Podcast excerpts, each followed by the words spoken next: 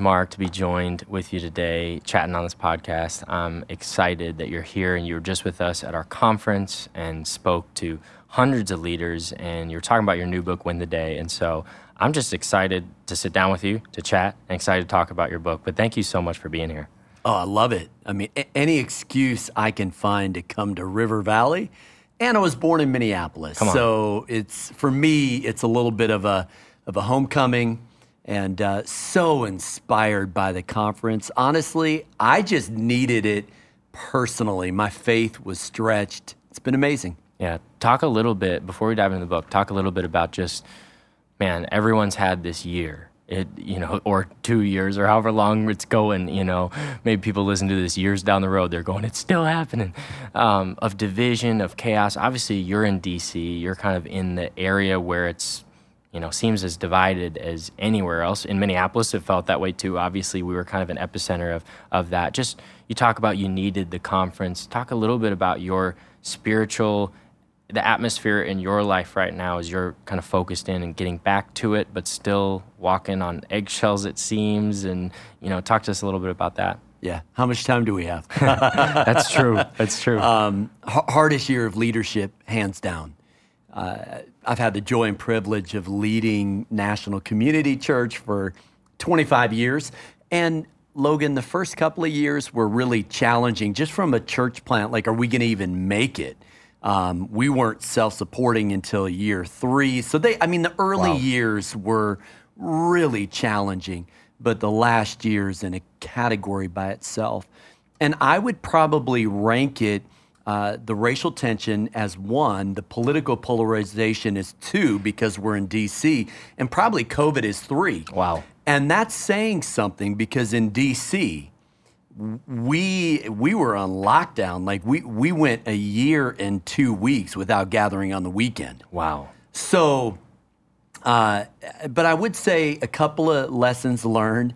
I think one one lesson. It's a hard lesson, but every preacher or pastor I talk to resonates with what I'm about to say. That no matter what you're preaching on, it's never enough, and it's always too much. like you you just. You, you can please some of the people all the time, all the people some of the time, but you cannot please all the people all the time. And so, as a leader, Th- this is a moment where you better have some strong convictions. Your, your compass better be working in moments like this Yes. that you are leading out of those biblical convictions and the vision that God's given you. Uh, I might throw in one more thing.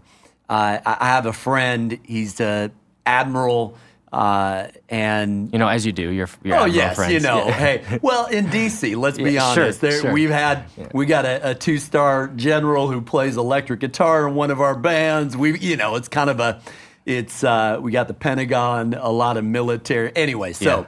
admiral, but worked as the deputy Homeland Security. Uh, and intelligence advisor to the president. And Wow. so this is someone who manages crises for a living. And I said, How do you do it? And he said something that's become a mantra of mine. He, he said, Here's my MO with our team. He said, I reserve the right to get smarter later. I think that's huge. I think Yeah. a lot of leaders want to come out of the gate and feel like, oh no, I already have everything figured out. Oh no, you don't.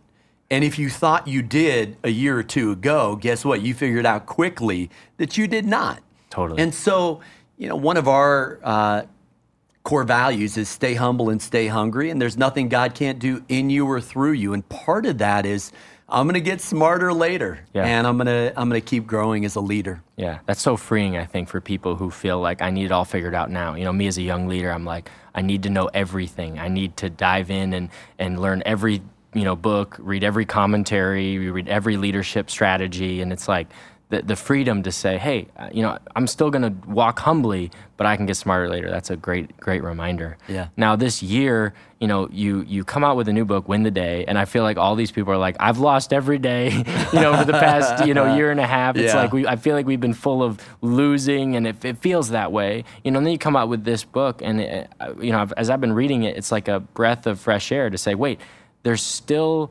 winning out there that I can do. And it's not winning in the sense of like I'm gonna, you know, pat myself on the back or pat myself on the chest that I'm the best, you know, I'm better than everyone else. But talk to me a little bit about the the inspiration for the book. You know, obviously releasing in this season to where you're saying we need this maybe now more than ever. Um, but talk to me about the inspiration behind the book. Yeah. Well, if we were on an elevator and we were only going up one floor, sure. Here would be my pitch, okay. Logan. Yesterday is history, tomorrow is mystery. Win the day. You, you have to, I don't care what goal you're going after, what problem you're trying to solve, um, what habit you're trying to make or break.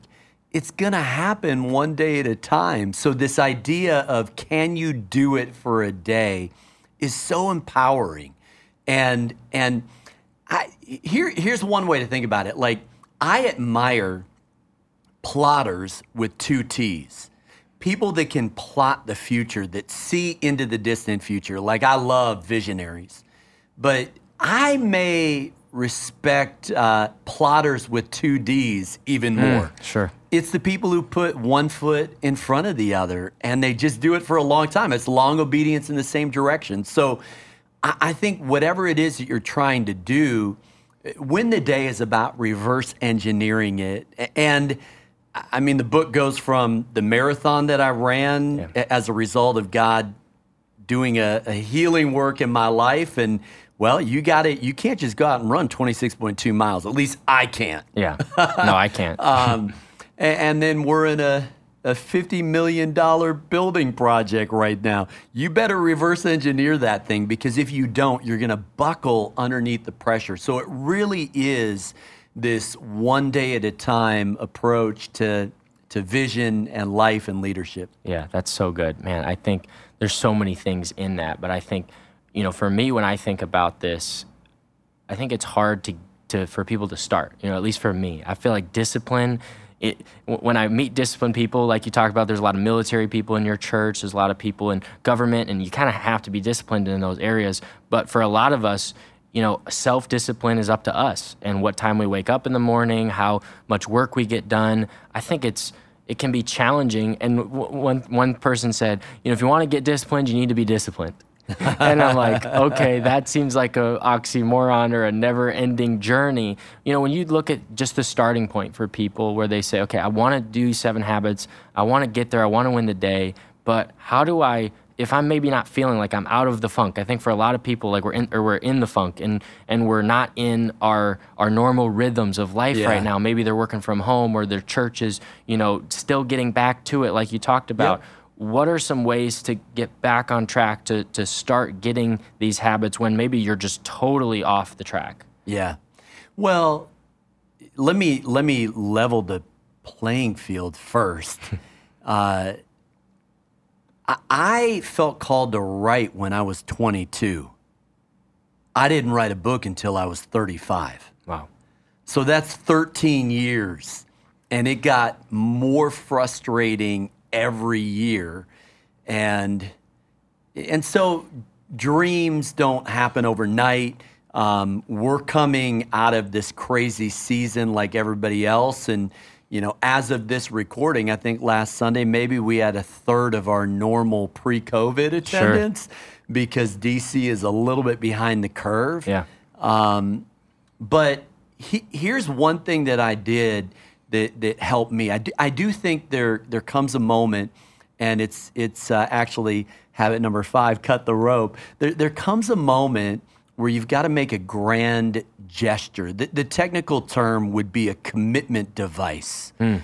And it's this idea that you, you, have to burn the bridge or burn the boats. Like you have to do something that's yeah. going to back yourself into a corner. So I turned my 35th birthday into a deadline. Mm. And I said, I'm not going to turn 35 without a book to show for it. And so somehow you've got to find because because day one's the hardest because of the law of inertia. Yeah. So that first step is always going to be the hardest step. But then you do it two days in a row, and that's a winning streak. Sure. And so now you get a little bit of momentum. So whatever it is that you're trying to do, I think it's about that day one, pulling the trigger, and then y- you you stack some wins together, and now you've got some momentum. Yeah, that's good. I th- what made me what I was thinking when you were talking about that is I think as pastors a lot of times we pastor people and tell them the same thing with sin and say you need to get momentum away from your sin, but at times when we think about it in our lives as pastors, we're saying, "Oh, well, I don't know how I can do it." And it's like, well, if you can get momentum away from sin, you've got to be able to get momentum to something. Yes. And so that's been been huge. Yeah, Dr. William Glass, Glasser, this is like 1970s. He writes this book about positive addiction, hmm. which sounds like an oxymoron, right? Like, what's positive about addiction? But he makes the point that, like, if you get a runner's high, that eventually becomes, I think it can be a positive addiction. And so you don't stop sinning by not sinning. It's a double bind in psychology. If I say be spontaneous, you can't be now because I put you in a double bind. Sure. Um, and so if I say don't think about the Jolly Green Giant, well, you just did. You know, They're driving And- their and car right now. They're thinking about the Jolly Green there Giant. There you go. And, and so what you need is a vision that's bigger and better uh, than whatever habit you're trying to break. And um, and leadership starts with self leadership. So really, how we're leading ourselves is going to set the tone uh, for the church that we lead. And I wow, I don't want to. This this might seem like a hard right turn, but I say this in love. If you're a preacher and your sermons are boring, maybe it's because your life is boring. Wow.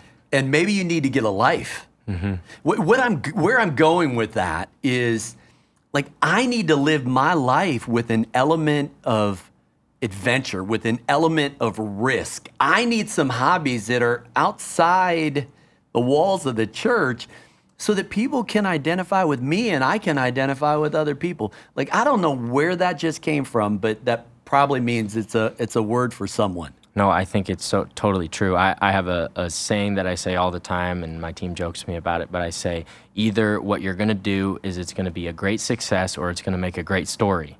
I say you got to do things that are one or the other. Yes. Because if it's a great success, that's awesome. We can give God the glory for it. But if it's a tragic failure, it's the story. You you rarely I tell stories of the the things that went well. I was uh, in a wedding the other day as a groomsman, and my friend was getting married, and um, one of the groomsmen he he passed out, and I caught him, and, and and I caught him, and I'm I'm dragging him over to the chair, and he goes and he falls on the ground, and it's just this big scene, and the pastor kind of says we're we're gonna keep moving forward, and there was an EMT luckily on the front row, but afterwards we were talking about it as a, as the bridal party and just laughing about it, and I said this wedding is one that you're going to remember forever. Every one of us is going to talk. We're talking about it on this podcast right Yes. now. If it went smooth and nobody No. passed out, nobody would. Uh-uh. You wouldn't even made the That's thought. no fun. No fun. Hey, so, I do want to say this: you're a better man than me, because I was in a wedding many moons ago, and the bridesmaid right next to me passes out.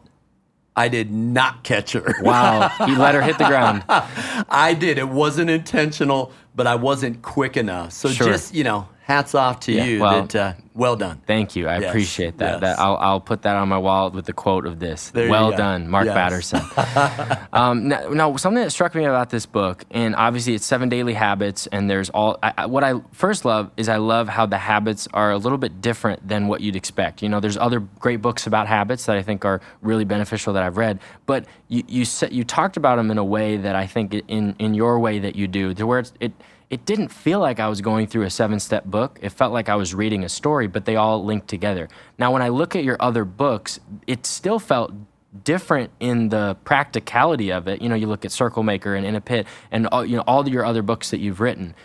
Does this one feel different to you, or does it feel like no, this is just the the next step in in my book writing journey? Well, it's it's book twenty. Sure. So there is a you grow as a writer and and you become aware of your weaknesses. Like I'm I'm I my books are pretty motivating, I think. I No, think if I- you yes. pick them up, you're ready to Yeah. run to the roar, you're going to chase the lion.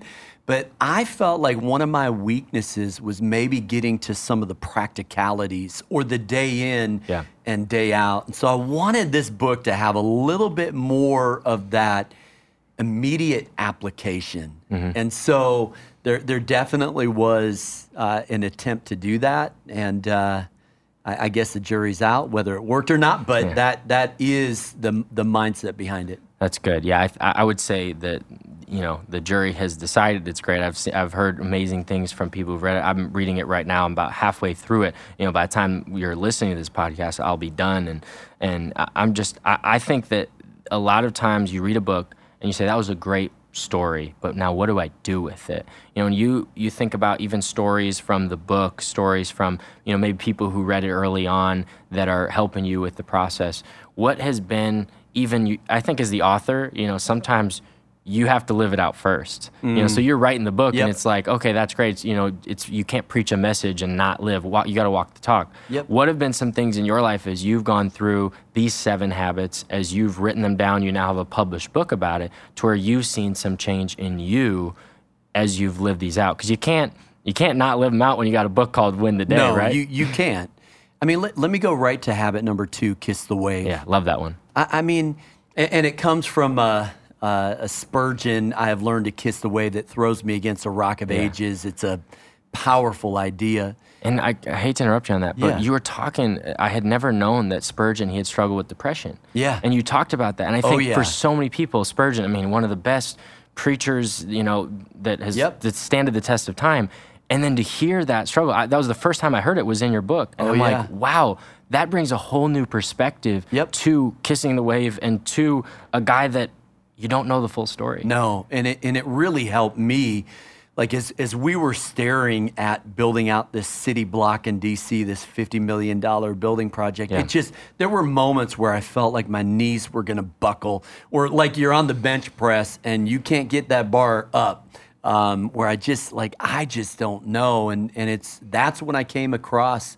You know, Spurgeon said that before any move of God, that there would often be a bout with depression, hmm. and I felt that weight. And and leaders, you are not alone right now. If you feel the weight and if it feels lonely, it, it is part of the burden that we bear as leaders.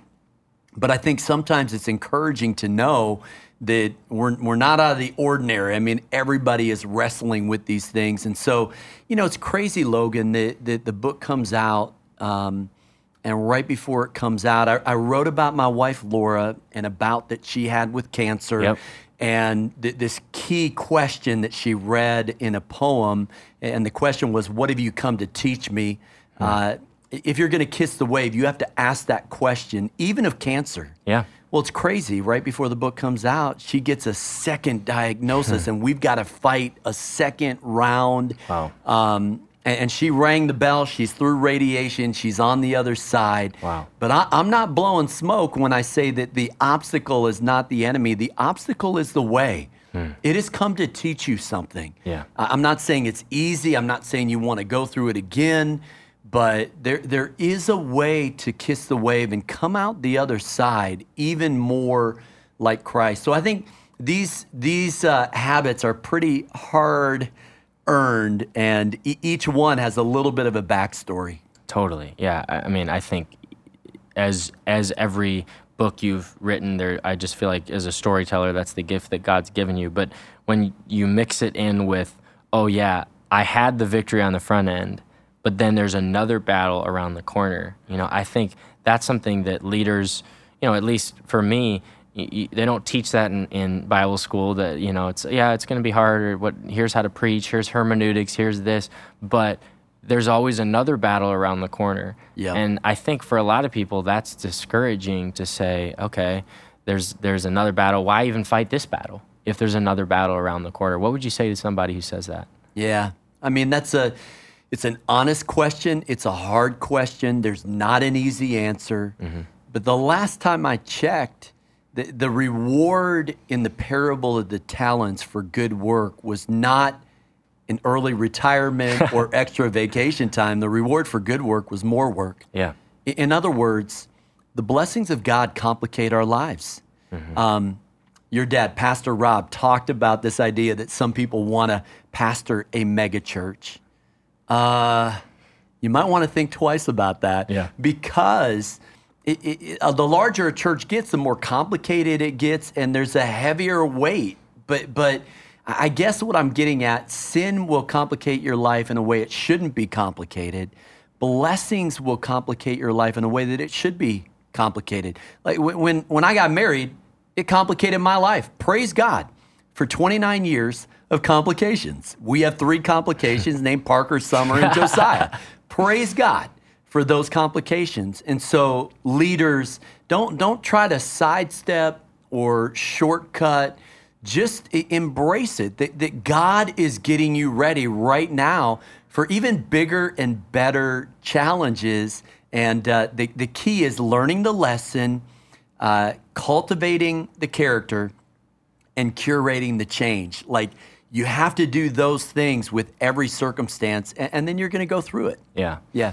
Absolutely. I think it's habit four is fly the kite. Yeah. And, you know, you, this phrase, how you do anything is how you do everything. It's a powerful phrase. I think it's something that when you say it to yourself in the mirror, I almost get the vision of 1 Samuel 16 where it's like men look at the outward appearance, but the Lord looks at the heart. Mm. And it's like, talk to me, me about like processing that to its full extent because if again you can say it but when you mean it how i treat the barista how i uh, how i take care of my family how i show up to work in the morning how you do one thing is how you do everything how, have you seen that and, and talk to us a little bit about more about fly the kite Yeah.